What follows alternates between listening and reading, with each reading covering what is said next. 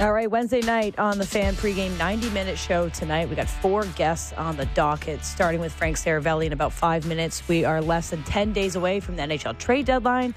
Almost time to decide if you're a buyer or a seller or somewhere in the murky middle. We'll go through all of that and more with Frank. Yeah, we're getting down to it. Raptors and Mavs tonight, 7.30 p.m., Sportsnet 1 and Sportsnet 590. The fan, Luka Doncic, Doncic at Scotiabank Arena. We have Tom Haberstroh at 6.30 to discuss, and a second guest, or two guests, Smith and Jones, will come on at 7 to help us wrap up the show and tee up a big game at the bank. Cabbie is also going to join us uh, a little bit later in the show to, to talk about his interview with Norm Powell, which is going to debut later in the evening. I believe it's up on social media already, but you can see it on Sportsnet Central or on Sportsnet Central and Raptors Central. It's great. Clippers and Lakers also tonight, so perfect preview and a nice chat with Norm. And of course, best bets. I've got a very A-list bet set up for about 25 Wow. minutes from now. So I'm pretty excited to uh, don't look, don't look, I just looked at it. don't look at it. It's perfect. Just leave it. It's it is a good perfect. one.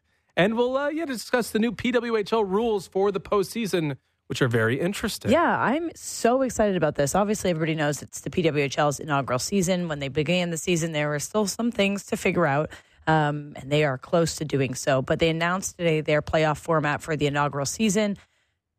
Four of six teams will qualify, so top four teams will qualify. The team in top place will choose their opponent from either the third or fourth seed. So right now, that would be Team Montreal. Uh, they would get to choose between Toronto or Boston. If the season were to end today, Minnesota would be second. So such there's more to share, but let's stop, start on this one first. So your first place, you get 24 hours after this begins to decide your opponent, whether they're going to be third or fourth seed. I just love how many storylines go into this. First of all, who's making the decision? Are the players voting? Is it the GM? Is it the coach? Are you going to try to get in your opponent's head by picking, you know, oh, third seed? Well, we're not scared of you. We'll take you on. Are you just looking at your your matchups of the season? Who did you play best against? Who do you match up best against? Whose home fan, uh, fan base can get there? I don't know. I'm just fired up about this idea. Yeah, who's got the bigger ring to sell out Mm-hmm. and threaten the records? Uh, I'm. I don't know if I'm big on this one. I don't know if I'm huge on Why this not? one because I just feel like when push comes to shove, athletes, professional teams are just going to go the safe route and be like, Yeah, sure. Well, let's just honor how the st- the standings were, and we'll go against the fourth seeded whatever." Right? Like I just feel like But I will say before that this the teams are so closely mhm. knit and ranked in this season because there's there's all the different points that right now the difference between second first second third and fourth place are like single points away so it's not like you're facing the columbus blue jackets and you're the maple leafs this is a team one or two points below you but doesn't that make it more effective? in what sense Like, let's say you are the New York Rangers, who we think are probably going to win the Metropolitan Division, Mm-hmm. and would actually have, you know, choice, right? Like, you could take on either of the wildcard teams. Maybe you cross over. You want the Toronto Maple Leafs because, hey, they haven't had that much success with their current iteration uh, or with the group that they have right now. Like, there would at least be more choice. This is just three or four, which could be, you know, tightly bunched and will be probably tightly bunched together regardless. Like I feel like it would be more effective if there were more teams. I don't agree. Think about what we just talked about with the Maple Leafs. You know what? They don't want to play Florida. Florida doesn't match well with them. Florida's tough. Florida's the scary opponent. Maybe they want to face the Bruins. They, these teams could be just so differently structured, like in terms of which power play is better, which PK is better, which goaltender do you think you could solve? How many Canadian national team members are you going against? Is this Canada versus Canada? Is it U.S. versus? Like, there's so much that can go into the That's decision That's an interesting wrinkle. like are you going to pick if you're Montreal, which is a very Canadian heavy team, are you want to pick Toronto, who's basically another Canadian heavy team, or do you want to pick Boston, which is a very American heavy team? There's so much strategy that will go into it. Um, and it's going to make the rest of the season really interesting. Right now, it would be Montreal uh, in the top seed getting an opportunity to choose between three and four. Um, and then quickly, the final two teams that do not make the playoffs um, will then compete for the first overall pick. So once you're eliminated from contention, it's called the gold plan. The team with the most amount of points from the end of, from that point on to the end of the season will get first pick. And this is going to mean a lot because there's so much amazing NCAA talent out there. Uh, and it's going to make these games worth something. It's the opposite of tanking. It's now we want to win first overall pick. I think that's so awesome. I think the fan base is going to love cheering these bottom feeder teams on to potentially get first overall uh, for the second ever draft. I'm kind of the downer because What is your I- I just problem? feel again this would work out beautifully in a bigger league, right? Because Well, there's not- there's only I- six teams, I know, dude. I know, I know, and eventually the, it's going to be bigger, and there'll be more variance here or Mm-hmm. possibility for fireworks. But l- in all likelihood, a team gets eliminated way before the other team. Like there's going to be some sort of playoff race. It's not like five and six are just going to be eliminated. You know, five games left, and then it's a competition between them. Like likely the fifth place team gets eliminated on the final day, and the other one has already accrued a couple points, and they've already locked up the number one pick. Does Currently, that's not the the standings. For for example, Ottawa is uh, six points out of a playoff spot. That's hard to overcome. number five. That's number six, and above them, two five? points above them is New York. Nonetheless, I love the idea. It's pretty tight, right? I hope they continue this on, but it just adds incentive for the teams to try harder, to win. The fan base will be engaged. You're not going to stop watching these games. That's what the season's about, right? Uh, let's ask Frank Seravalli joining us of Daily Faceoff. Frank, what do you like? What do you not like about the new PWHL format for their inaugural playoff season? I like everything, but I agree with you in the sense that I love Frank. Justin, Justin, you Well, were give him saying a second. Give No. him a second. they were probably going to say, you know, hey, we're the one seed, we'll just take number four. Hmm. I mean, statistically, by and large, I understand the strategy. You're still probably more likely to take the number three. But maybe there's some variable included in what's a uniquely smaller league. Maybe part of it's travel based or whatever it is that you might consider. Uh, I'm interested to see more so what it looks like later uh, when the league is bigger, especially with regards to the chase for the number one overall or number one overall pick in the draft. And the other thing I would add is whenever we hope in the NHL that players or and or teams do something spicy when given the opportunity, just look no further than All Star Weekend in your backyard, where we had in the skills competition, players have the ability to choose their own goaltender. And more often than not, they were just like, oh, I'm just going to pick the guy that's like just right in front of me. Mhm. And you're like, what? What? Can you can you please add some level of excitement to this? Sprinkle a little hot sauce on there and let's go. Maybe the P- PWHL will be different, and I love that they're stepping out on a ledge from the start. The first inaugural playoffs, mm-hmm. the first inaugural run up to the draft. Let's do it a little bit differently than everyone else and see if they make it interesting. Yeah, I think uh, I'm a bit more excited about it, and maybe it's just because I think like that crop of NCAA talent coming out. If you're just a last place team and you get Sarah Fillier, like I want to see a battle for someone like this. Like this is the second time players are going to get to join this league. I want to add a little bit in, of excitement, and I am also really proud of the PWHL for not just following the NHL's rules. Like they did the jailbreak rule, which has been awesome. People online love it. Today's discourse about these new plans uh, just shows like more people getting excited about it. So that to me is always uh, a win. Uh, Those, those two variables, Frank, if one could be adopted by the NHL, which do you think would be more effective? I know, like, we don't trust them to do the fun thing, but the race for the next, like, the Macklin Celebrini versus, hey, if you're Boston, number one seed, you get to pick whoever you want to pick in the first round. Like, which would you rather have the NHL adopt? The ability for playoff teams to choose their opponents. I think round one in the NHL is so chaotic as it is. It's the best thing going in pro sports. Uh, let's find a way to take it to another level and add in, you know, the number one seed picking almost like a draft. You go in order one, two, three, four, and you all get to pick in in the East. Um, the one that I'm a little, I don't think would work in the NHL would be the draft situation where you try and chase for that pick mm-hmm. because yeah, some teams might get a longer runway because they're eliminated sooner, but there's a reason why those teams are at the very bottom. And it's not always just tanking. A lot of times it is a true disparity in talent. And the only way to get them back up to being competitive teams is to give them an authentic shot to get a number 1 pick and to take that out of their hands or to maybe limit it because their team isn't good on the ice already, part of that just defeats the purpose of why the draft lottery is in place. Yeah, you'd have some wonky stuff like the Blackhawks be buying at the deadline to get a little better to try and get the number one pick. It'd be kind of weird. Hey, look, we're 26 days away from the last trade in the NHL. If the Blackhawks are going to be buying, I'm all for this change then. yeah, I, uh, I agree. It's that's been, fair. it's been too quiet, Frank, but we're less than 10 days away from the trade deadline. So what's top of mind right now? Is it the lack of action or is it, um, you know, teams that are just making this decision in these next couple days if they're buyers or sellers? I don't think it's because teams are deciding if they're buyers or sellers. I think for the most part, the market is pretty set. There's been a little slight influx with a team like Nashville and the hot run that they've been on. I don't think it's because teams are waiting for additional cap space that they might be accruing over the following eight days leading up to the deadline.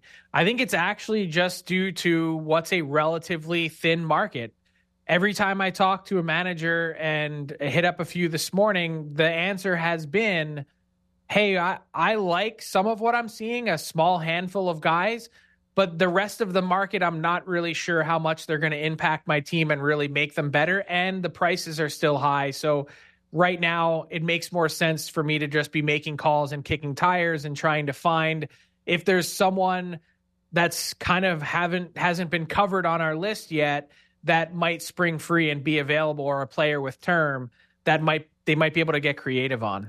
So if there has been a development, it might be that the goaltender market has dried up. That might be you mentioned Nashville uh, that they're on a bit of a run. Juuse Saros may be off the table if they're at least in a competitive situation, but also Marc Andre Fleury, apparently, according to Elliotte Friedman, uh, not going to be chasing a ring. Minnesota will not trade him, at least according to Friedge. Uh, does that change the way any team looking for a goaltender is going to have to conduct business? Does it make it harder, more difficult? What is what are those two little nuggets kind of uh, affect the market, or how do they affect the market?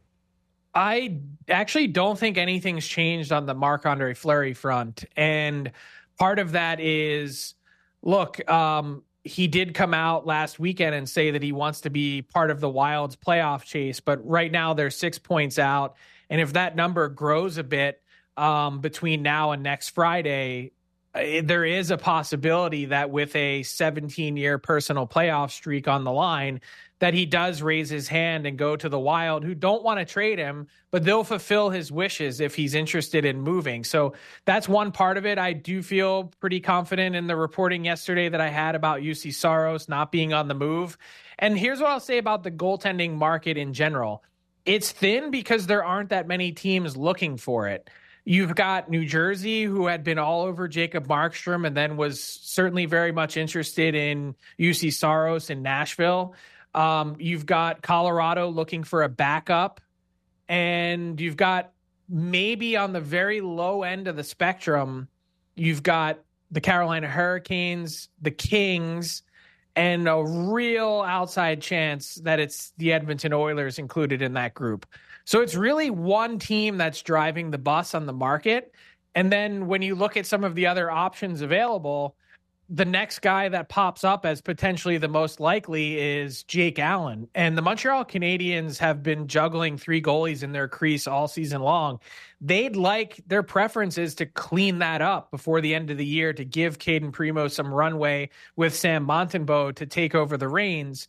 Um, Jake Allen has struggled a bit you know, compared to his career norms, but I tend to look at the 353 games that he played first in the NHL at a 911 save percentage and say, oh, the Montreal Canadiens have one retained salary slot left on their transaction board they could retain half on Allen, bump him down to uh, 1.9 million for this year and next, and all of a sudden you have a veteran in your crease that has some stability and being paid at a number that could make him either a 1B or certainly a backup at that rate.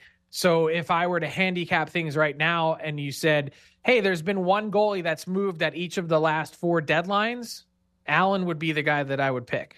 Uh, chatting with Frank Seravalli of dailyfaceoff.com. So there's a couple teams facing the unique predicament of like being in a position where they maybe not didn't expect to be, but maybe where they shouldn't be. I mean, the Flames are five points out of a playoff spot. We mentioned the Predators, the Blues and Wild also chasing a playoff spot, six points back. You've got the Flyers currently holding down the third spot in the Metropolitan. A lot of those teams, maybe not all of them, we're at least in the mode where, hey, we're going to sell before the deadline, or we should be selling this season to make sure that we're supporting a proper build. But then there's the incentive of playoff revenue. Are there teams that like can just ignore the idea of earning playoff revenue, going to the playoffs? They can just be like, no, this is not our timeline. Let's take it back despite the position that we're in that's where the Flyers are right now. I don't think playoff revenue is anything that's motivating them. I think, if anything, what they're concerned about is the message sent to their players and to their market and fan base of hey, what happens if we peel back Sean Walker and Nick Seeler, who, by the way, are asking for some pretty significant raises in terms of contract extensions that I'm told right now the Flyers really aren't comfortable with. Well, if they do that, what's the reaction like to everyone else for a team that's kind of firmly in a playoff spot right now? Well, the Flyers are going to have to deal with that because let's go back to last summer and the long view of this team and how surprising it's been for them uh, being in this spot and how well they've played and competed. That's important, but five years from now or three years from now is what's more important than being what essentially amounts to the eighth seed with the two teams from the Atlantic and the wild card spots being slightly ahead of you. So Nashville is actually in a very similar position to the Flyers. I think they're almost comparable in some ways. Barry Trotz was saying at the beginning of this year that he thinks they're two to three years away from competing. Now, will he stand pat? Will he maybe add a little bit, sprinkle here or there, a twinkle, a tweak, excuse me, to fix their, um, you know, maybe add someone on defense or something, whatever that looks like? Maybe. But for the most part, I think all of these teams, the Preds, the Blues, the Flyers, uh, you know, I'd even include a team like the Washington Capitals in that mm-hmm. mix for someone that um, anyone that had written the Caps off, they've played pretty well the last two to three weeks. And Spencer Carbery's been a tremendous coach this year in Washington. They're probably still not going to make it, and they're going to have tough decisions to make. But they're in a different position than all of them because with Alex Ovechkin, they wanted to try and be competitive this year. They wanted to take a step forward and and get back in the playoffs. I still think it's a long shot, but they're one of the I'd say more key teams as we get to the next eight days with some of the pieces that they could sell, including Nic Dowd, Anthony Mantha, Joel Edmundson, and again a real outside shot on the goaltending market in Charlie Lindgren. Where do the Flames fit into that equation? They're five points back, winners of four straight, playing really good right now, and they're the ones that are expected to be having that liquidation mm-hmm. sale. Will playoff revenue uh, kind of factor into this at all? Not playoff revenue, um, but I think just from a pure rewarding a team that's really worked its butt off to get in this position is certainly something that they're looking at. And maybe there's an outside chance that this team can have its cake and eat it too after trading not just likely Hanifin and Tanev, but also Lindholm and go back to last summer into Toffoli to be able to move those four critical pieces off of your roster and still make it probably on the back of Jacob Markstrom would be kind of incredible. It would speak to the young players that have influenced that team in a significant way. Jonathan Huberdeau has played way better. He's a point per game player over his last 22 or 23 games. Um, there's a lot of, I think, interesting and intriguing signs to look forward to. But for them, it's about sending the right message to the rest of the team, which I think is a big reason why they've kept Hanifin and Tanev in the lineup despite all the trade talk and very likely that they move is they want to they want to send the right message to everyone that there are no nights off. Did the Maple Leafs send the right message to Brad Treliving that they should be buying, buying, buying over that last recent stretch? I think they did. I think the Morgan Rielly, the way they withstood that suspension, really went a long way, at least in terms of telling me and probably the front office and everyone else watching that this is a team that means business. Um, that's not always easy to do with a mostly thin defense core. And I think his marching orders are really kind of quite clear now especially after watching a lineup last night with all left shooting defensemen, that they really need some help. They need some depth, but we're in the same issue or predicament that we were a month ago or three months ago, where the assets are still limited. And if you're going to take the bat off your shoulder and swing big, then it's probably going to have to be for a package deal that fills multiple holes at once if you're going to move out some of those future assets that this team in under previous regime has done repeatedly the last few springs. Last one for you, Frank. Uh, who would be the most, in your mind, who do you think is going to be the most aggressive buyer? Who's going to be trying to win a Stanley Cup before March 8th? And I, I just look at the West, and it is an absolute meat grinder. You've got four really good teams out west that haven't done anything yet Dallas, Colorado, Edmonton, and Vegas. You've seen Vancouver act. You've seen Winnipeg trade their first round pick. I don't think either of those two teams are done. But think of the six teams that I just mentioned, and then think of the math in that at least two of them are guaranteed to be out in the first round. That's tough to swallow. And it's also something that everyone should be keeping in the back of their mind as they go about spending these future assets is there will be a day that you'll have to answer for them. But in the meantime, they're all trying to load up and go for it. So uh, who's going to be first? I don't know, but I will be absolutely floored, jaw on the floor, if all four of the, if any of those four teams don't make a consequential move between now and March 8th at 3 p.m. Eastern. Well, I hope the next uh, 10 days or less are very busy for you, Frank. We'll try to catch up with you next week. Thanks for coming on. Have a good one, guys. Frank Seravalli of dailyfaceoff.com. Yeah, that West, like the West, everybody feels like they could make a push, right? We were talking about this the other day. We are trying to pick, you know, which team we thought would have the biggest march. And Dallas and Colorado, like two teams that, you know, they, they're right there on the cusp. Do they need to buy? How are they going to beat the other good teams in the West? It feels like that would be an active, uh, an active side of the country. Yeah, I kind of have, I, I, have Dallas circled. Like mm-hmm. uh, we've talked about, you know, there's restraints on Edmonton, right? They're going to have to make something happen, be creative yeah. to get something meaningful in. And I guess the same it probably applies to the Dallas Stars, but I feel like there's more flexibility. The Colorado Avalanche getting Nichushkin back, mm-hmm. uh, Jets already made a move.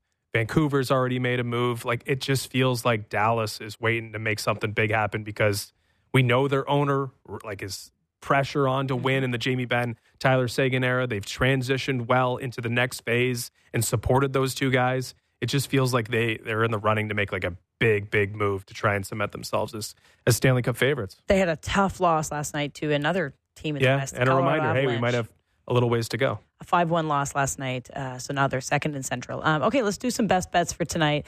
Um, mine comes from a little NHL parlay. So the Rangers to beat the uh, Columbus Blue Jackets by at least one and a half. We might have also laddered this a bit, but for the bet today, Rangers on the puck line, and then over in the Oilers and Blues, over six and a half. That's at plus 275.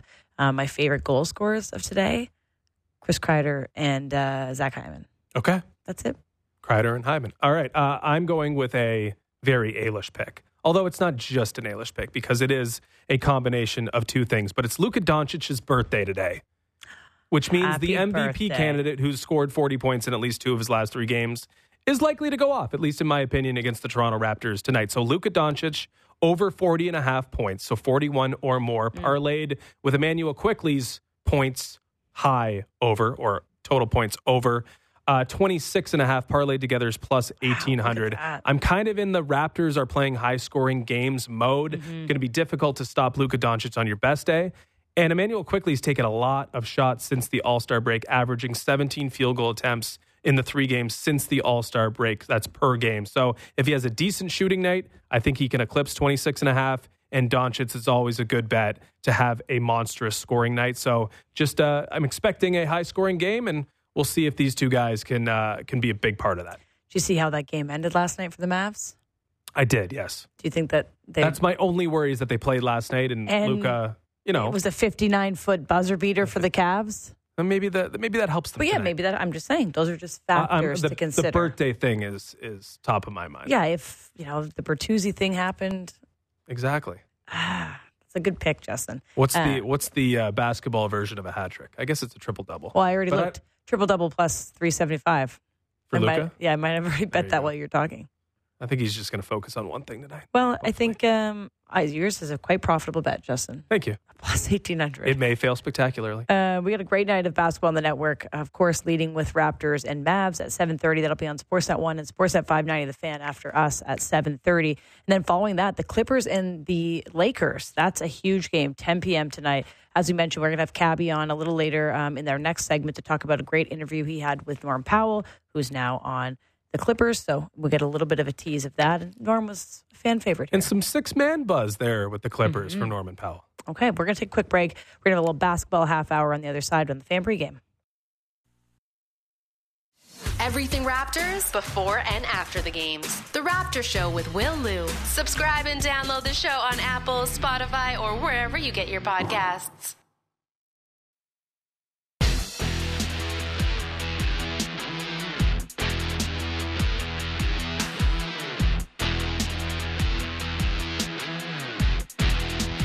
We're back on the fan pregame Sportsnet and Sportsnet 590. The fan Raptors and Mavs tonight at 7:30. Clippers and Lakers tonight at 10. That's on Sportsnet 1 and Sportsnet 590. The fan. Did you see this recent dialogue about uh, maybe the game is too advantageous for the defense, for the offense? The offense. Yeah, they want to switch things up. Maybe they're going to review some of these rules or try to make some changes in the offseason. I don't know. Like, yeah, I did see this, but like, is that what people want? Do people want like more '90s style I, gritty I don't. basketball? I think this is very fun. I mean, I, I, when it matters the most, I kind of want it to be a little bit more difficult to score. But in the regular season, with betting and fantasy and all Mm. these things, that that's kind of what people want is the big stat lines and the players holding the number But on the what white you sheet just of bet paper. on. that's what I'm hoping for tonight. So maybe that's playing into it a bit. But no, I don't. I don't think they're going to make too much change, or I don't think they're going to be able to do it successfully. It's not Well, like we'll the see. pitch clock. It's not that easy. Let's ask our guest. Uh, Tom Haberstroh joining us. Uh, Tom, appreciate you jumping on. Justin and I just discussing that, you know, the NBA competition committee may be reviewing some of the balance this offseason too advantageous for all the scoring, which is fun. Uh, what are your what are your thoughts on that? I think it's worth vis- you know visiting that topic and seeing if there are any things to make it not just better for the defense or more competitive, but I think more movement um, in the half court offense. A lot of the offense now is in transition, and I wonder if you uh, eliminated the corner three point shot, so you don't have two guys parked in the corners at all time and then just watching basically three on three. Um, I think that's worth looking into because the corner three is the most efficient shot, the closest three point shot. It's also a very popular shot in terms of, I think it is the most um, frequent, uh, most common shot in the NBA.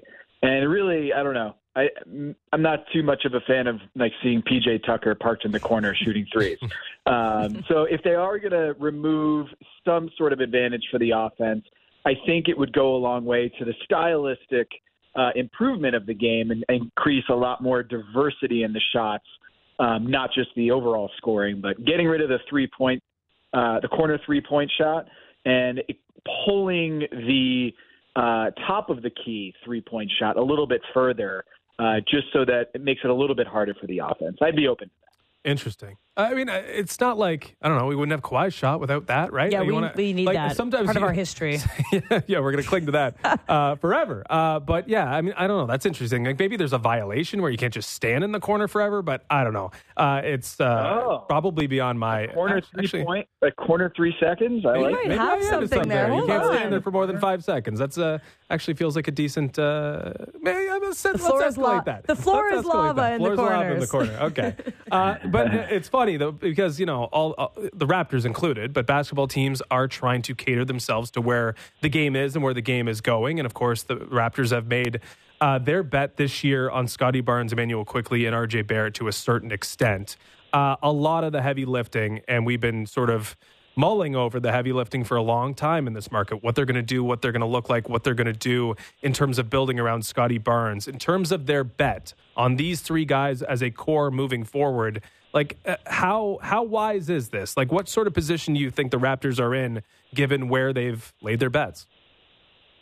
I think they waited too long to move Siakam and Anunoby. Um, and of course, we also saw uh, Fred VanVleet essentially leave for nothing. And I think when you look at those three players, I think if you're the Raptors, you would hope you had a higher return for them.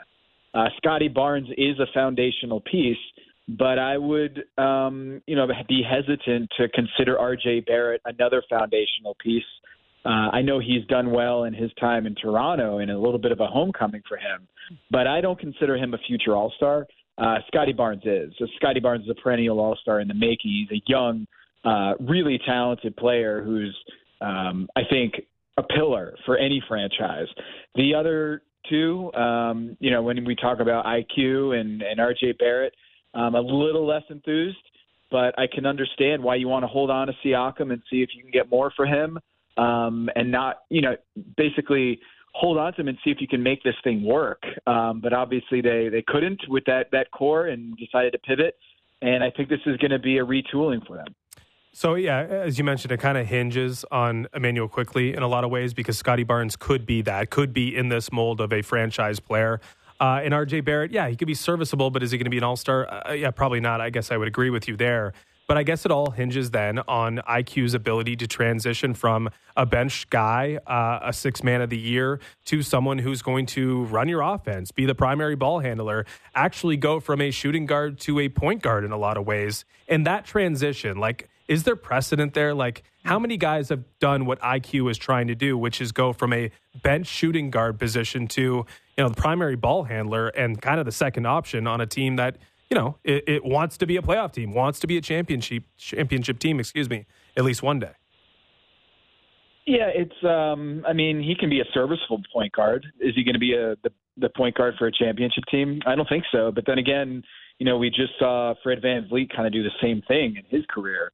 Um, as a guy who was a bench guy and then was able to become a facilitator, um, undrafted dude who, uh, you know, G League player who came in and I think Kyle Lowry had a similar track where it was like, is this guy really um, your your point guard of the future? And then he develops into that role. So there's actually quite a few examples of players, especially with the Toronto Raptors, who have developed into a guy who can be a uh, premier point guard at that position. Doesn't mean that they're going to be averaging 10 assists a game. They're not going to be Tyrese Halliburton out there. Not going to be Chris Paul not going to be Luka Doncic, but I don't think they're asking Immanuel Quickley to be that. Um, but to be a serviceable starting point guard in today's NBA, I think that's possible for him. Um, it's not there yet. Uh, he's been very productive, and I like what I've seen in that transition. Um, but he's young too, so I don't want to write him off. But there is precedent for that. It's just, you know, is is that guy going to be um, a bankable uh, piece for you going forward as a point guard. I think he's he's a solid option there at point guard. Um, but the, you don't have to look too far to find examples of people who succeeded in that transition. Mm. You mentioned Luka Doncic, and obviously the Raptors are going to see him tonight. Uh, they had a, a, tough loss last night, uh, but I think they're going to be fired up for this one tonight. Where does Luka stand in the MVP race for you when you specifically think about where Dallas might go down the road with the rest of the season? Yeah, he's one of the best players in the league. I just think that Shai Gilgeous-Alexander has a better case. Um, you know, the two-way play of of Shai is incredible. He's a guy who's leading the steals column by a mile, um, and he's also averaging 30 plus points and leading um, what I think is the most exciting team in the NBA is the the young youngest team in the NBA, the Oklahoma City Thunder, who are 41 and 17. So um, Luka's been sensational. I just think um, two way player, Shai Gilgeous-Alexander has my vote.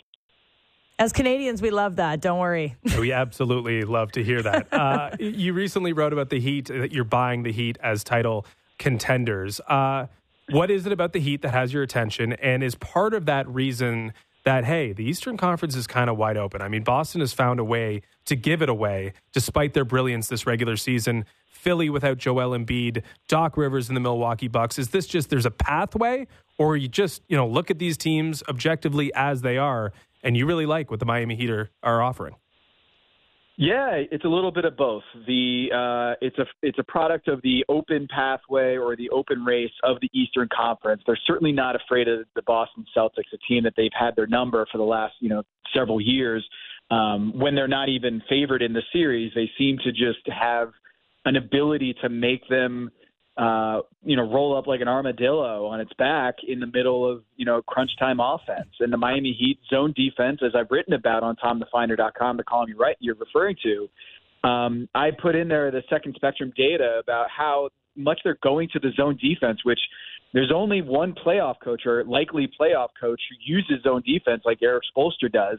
And it is stifling and suffocating opposing offenses. The other night against Sacramento, again, um, against Portland last night, and then of course against the uh, the New Orleans Pelicans with Zion Williamson. The the zone defense is legit. It is a weapon. It's a secret weapon for the Miami Heat, and they're doing it a lot more now recently. And Jimmy Butler, Bam Adebayo, Erik Spoelstra, when those three individuals are playing or at least out there for the Miami Heat.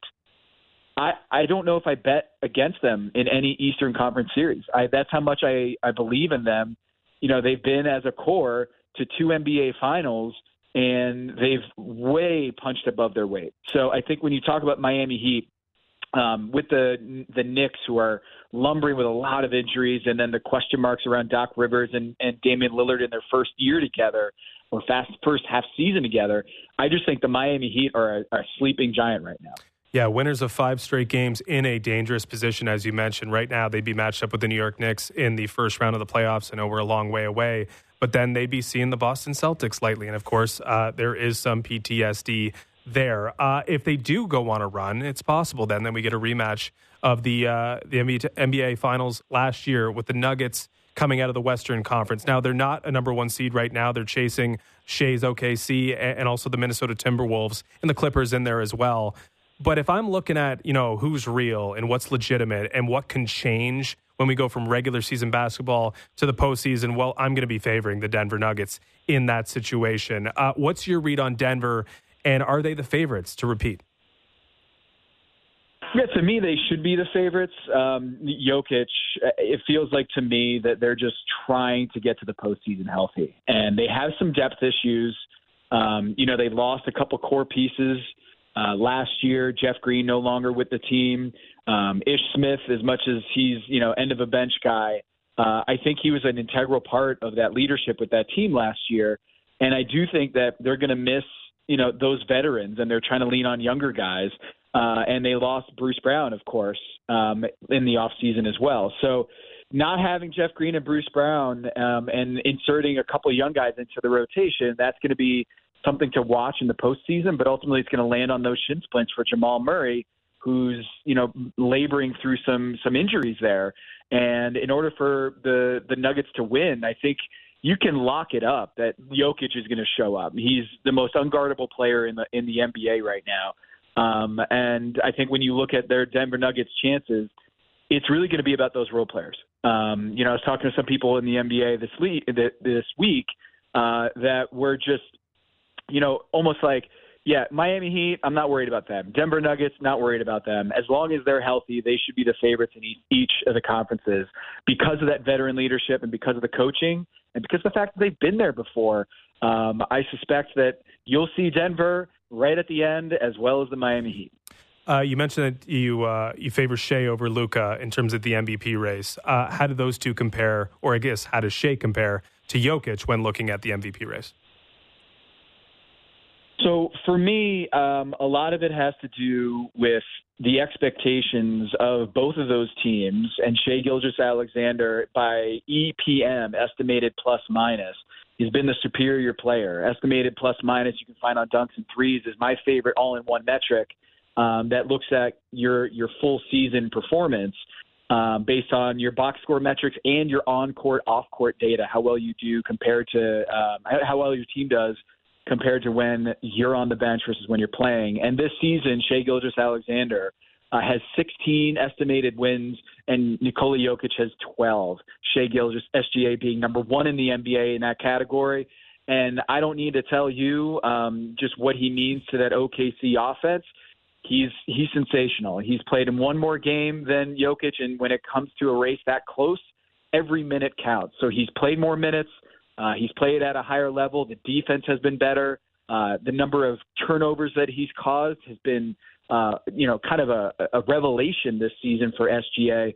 So to me, uh, it goes Shai, Jokic, Giannis, and Doncic for the top four in MVP. Well, we will have you on anytime you want to say great things about Shai because uh, it keeps us uh, excited up here in Toronto. And of course, he's our guy, our Canadian guy. We're looking forward to seeing him this summer, hopefully at the Olympics, and all goes well. Uh, Tom, we appreciate your time today. TomTheFinder.com. We can get all your stuff there. It's really great. I hope we get a chance to chat with you down the road. You got it. Thanks so much. Tom Haberstroh. Uh, anytime we get Shai talk, just it's a nice pulse check from outside media because the thing here, we're all fired up about Shai. He's Canadian you know, you want him on the Raptors in a few years. Who doesn't? yeah, but when you hear international or American media, they're putting him in like top slot for an MVP, it could be we could be seeing something so like he, special. He, he's definitely got the inside track on it. If he's that yeah. much ahead of Doncic, and I believe what Tom said about Denver just kind of getting back to the playoffs, whatever it means, by any means necessary, mm-hmm. and that's like not hey, we got to do everything to get there. We got to actually rest guys, and we got to make sure that Nikola Jokic isn't fatigued going into the playoffs because that's when he's got to be ready. Like it just feels like the one guy who doesn't earn is not affected, excuse me, by like anything going on with team Mm. is Shai because they need Shai to be in the position that they're in.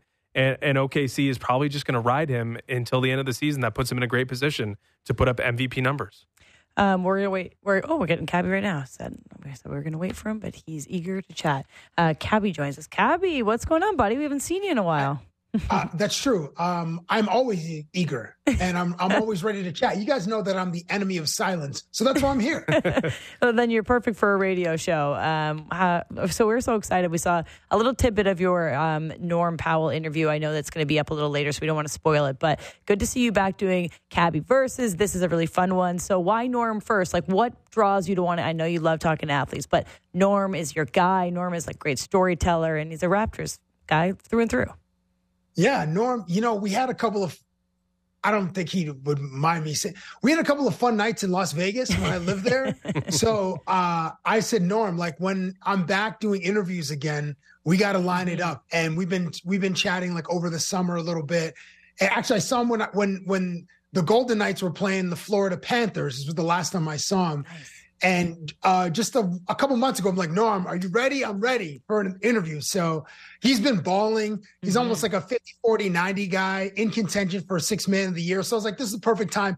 Also, the last time I interviewed Norm, he poured a full bottle of champagne on my head and it burned my eyes. Like, if you guys are ever in a situation where people are drinking champagne and they're celebrating, absolutely get the goggles on Mm. because it, it it singes your cornea and some of the bubbles goes into your like into your retina Oh and that top layer just kind of and then it like it messes with you for about 14 minutes and then you just smell Mm. for the rest of the night so um there are no hijinks like that in this particular conversation but i'm happy to talk to norm again Well, of course, he's got experience with the champagne, uh, of course. And uh, uh, that's part of it, right? Because this is an athlete who was never Kawhi Leonard level, was never Kyle Lowry level, was not, you know, we're not, and you guys talk about, you know, statues and who should be uh, honored first with the Toronto Raptors 30th anniversary next year. But Norm resonates in the city of Toronto for some reason. What, what is that reason for you? That's a, you know what? It's because Toronto's so blue collar. And Norm isn't flashy. He had some big dunks. I remember one against Indiana. I think he said like the balls. Remember that one like tomahawk on a on a I think it was a steal and a fast break. Uh, but he's so blue collar, and again, not flashy. None of the Raptors were. Well, Vince was flashy, and Demar had some. His footwork was amazing. He was like Kobe light. Uh, but you know, so many of the guys that Toronto embraced weren't flashy. They were kind of lunch Mhm. pail, you know, uh, 10 and 12 type of dudes. You know, DeMar and Kyle and Chris Bosh and Vince obviously would light up the scoreboard. But like even Freddie and Pascal, they had great moments where they scored a ton. I think Pas- Pascal have, was it 50 or 60 before he went to India, Indiana? Either way, Norm is one of those dudes where his his his whole vibe uh, just really suited the city because he was just a, a hardworking dude and and never complained, didn't demand a trade, didn't want to leave Toronto after five and a half years, was sent to Portland, and uh, we have a special uh, place in our hearts for. I'm saying we as in a person that grew up I in agree. Toronto, not uh, exclusively a Toronto fan, uh, but we have a special place in our heart uh, for Norm Powell. Yeah, there's a lot to love about like the culture of that team, right? And you know, sometimes I think we've been searching for it again, and maybe it needs to be you know rebuilt from the bottom up. But Norm was certainly a part of that, and I know in a, a part of your interview, and I don't want to spoil it because I want people to see it, but um, no, you can you can you can give out uh, Okay. spoilers. That's fine. There's I mean, the Vince hopefully Carter. people watch it anyway. No, no, we're all uh, we're sharing it with the world. Uh, Vince Carter and the very first statue, possibly outside of Scotiabank Arena. So, were you surprised when you asked um, Norm? You know, if there was to be one, one, the very first uh, statue, he picked Vince Carter, who's obviously in the media right now. He might be a Hall of Famer, and he might want to get his jersey retired. Was that a surprising answer to you? Yes, I mean, uh, I mean, Vince heights were very high, and he, you know, brought the spotlight over to Toronto because you know people didn't really. I mean, Damon Stoudemire left, Tracy McGrady left, and Vince was here for a few more years.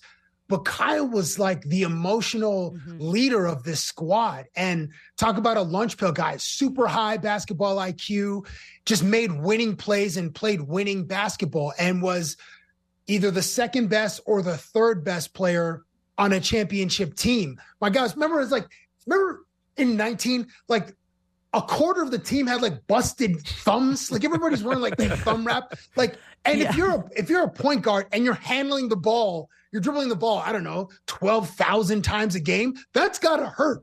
and not that I don't want to compare basketball players to hockey players because they play through excruciating mm-hmm. amount of pain, but there's a certain level of tough, toughness mm-hmm. mentally and physically that you have to play with. And obviously, Kyle helped to take Toronto to heights it's never been before, and certainly not in, in Vince's or Chris's era. So that's why I say Kyle should get a first one, the first statue. And the backside should be sizable. Like it yes. should have a huge bumper. you know what I mean? And I yeah. shouldn't be commenting on another dude's backside. I'm a dude with a huge backside. So if they want to do like just the like the like the quarter scale version first, uh, then you know, using my fat backside, then they, accuracy is important. So let's get let's get the size yeah. of the backside right. It's a, it's an important yeah. part of history. A lot boy. of this season has been about appreciation for the past. It just seems like you know with Pascal moving on, OG moving on, your interview with Norm Kyle. Like it just seems like we've been talking a lot about a couple years ago and beyond. But let's talk for a moment about this year and the bet on Scottie Barnes, IQ, RJ Barrett. How hopeful are you for the future of the Raptors? Super hopeful. It's a full. I think Masai called it a retool. It's a full. It's a rebuild. I mean, we know what it is, and the future is bright. Those guys like RJ is 23 and Scottie Barnes yep. is 22. Like mm. these guys are like five, six years away from their primes. So if they stay together and IQ is 24, 25, like the future is bright. And obviously Bobby Marks and, and um, Masai will put pieces around, around them to build, but I'm, I'm super hopeful you know, sports are cyclical. As you guys know, we cover it, we talk about it every day. So it's, you know, kind of a downturn right now. But the future is bright with those three for sure. And I'm super confident in um, Lord Ujiri that we'll have another, like, we'll have a winning squad in a year or two, a, a very competitive squad. I got one last one for you, Cabbie. You've gotten to chat with basically anyone uh, that's ever played a sport, but is there any ever a player or a person like your white whale? You just can't get them, and you want to you want to interview them, but you just haven't made it work. I mean, you got Norm, so who's next in line? Yeah, well, Norm wasn't on that list, but oh, I, Norm on. is no, I, I I I love him dearly. Um, well, Tiger was one that uh, avoided has avoided me for the him. longest time, and. Mm th- this is a weird twist of fate, but November 29th, we get accredited to go to Tigers. He has his own tournament mm-hmm. in California. And then on like December 1st, his car crashes into like a fire hydrant in his. Mm. So then it, that was the closest. And we weren't guaranteed an interview. I wasn't guaranteed an interview mm-hmm. with Tiger, but once I got there, I would I would have kind of, you know, figured out a way to get three or four minutes with him. So Tiger is one that I've always loved. And I want to make him laugh like organically and because mm-hmm. he's so guarded and he's so like it's so polished and poised, but I want to crack through that and get him to laugh about whatever. So if I had the opportunity for Tiger, that would be a, a, huge win for me in my career. Well, if Tiger Woods is listening, Tiger, let's make it happen. Cabbie wants to interview oh, you. Dude, let's like, go. I wear my Sunday's finest or whatever that Sun- new brand is called. It's Sunday Red, so get that right Sunday first, red. and then you know we'll we'll try to do our best to get Tiger to meet up with you, uh, Cabbie. Well, this was fun. Everybody can check out Cabbie versus Norm Powell today. It'll be up on YouTube. It's going to be up on uh, Sportsnet and Raptors Central, and a little bit and I think it's already up on social media. So, Cabbie, appreciate your time, and we'll chat soon. My pleasure. Great to see you both, Good Ailish and JC. Uh, bye. That's Cabbie of Sportsnet. Uh, that's fun. It's always great to hear his energy. Uh, he just loves chatting with chatting with athletes. I, with Tiger Woods is a great answer. Tiger versus Cabbie would be just remarkable. Yeah, and he's right about like him making it. Like I, I, I like. I want to see Tiger. I think smile. he would. He'd be able to retire happy if oh, yeah. he made Tiger Woods laugh once. I think. By the way, Tom Haberstroh is pretty pretty set on Miami, pretty set on Denver. Mm. 46 to 1 exact finals matchup. I love that you had that right. 46 to 1. I know what I'm doing in the break. I guess we'll have to get the apps back open. uh, we will be taking a quick break, and on the other side, we'll have Toronto and Dallas teeing up here on Sportsnet 590. The fan will talk to the guys. They're calling the game Smith and Jones and then we will send it to them in about half an hour. Uh, that's next up on Sportsnet 590 The Fan. You can watch that game on Sportsnet 1, followed by the Clippers and the Lakers. And then later tonight on Sportsnet, Edmonton and St. Louis, 8 p.m. So a little bit of a later start for hockey tonight. All that to come. We'll be back on the Fan Pregame.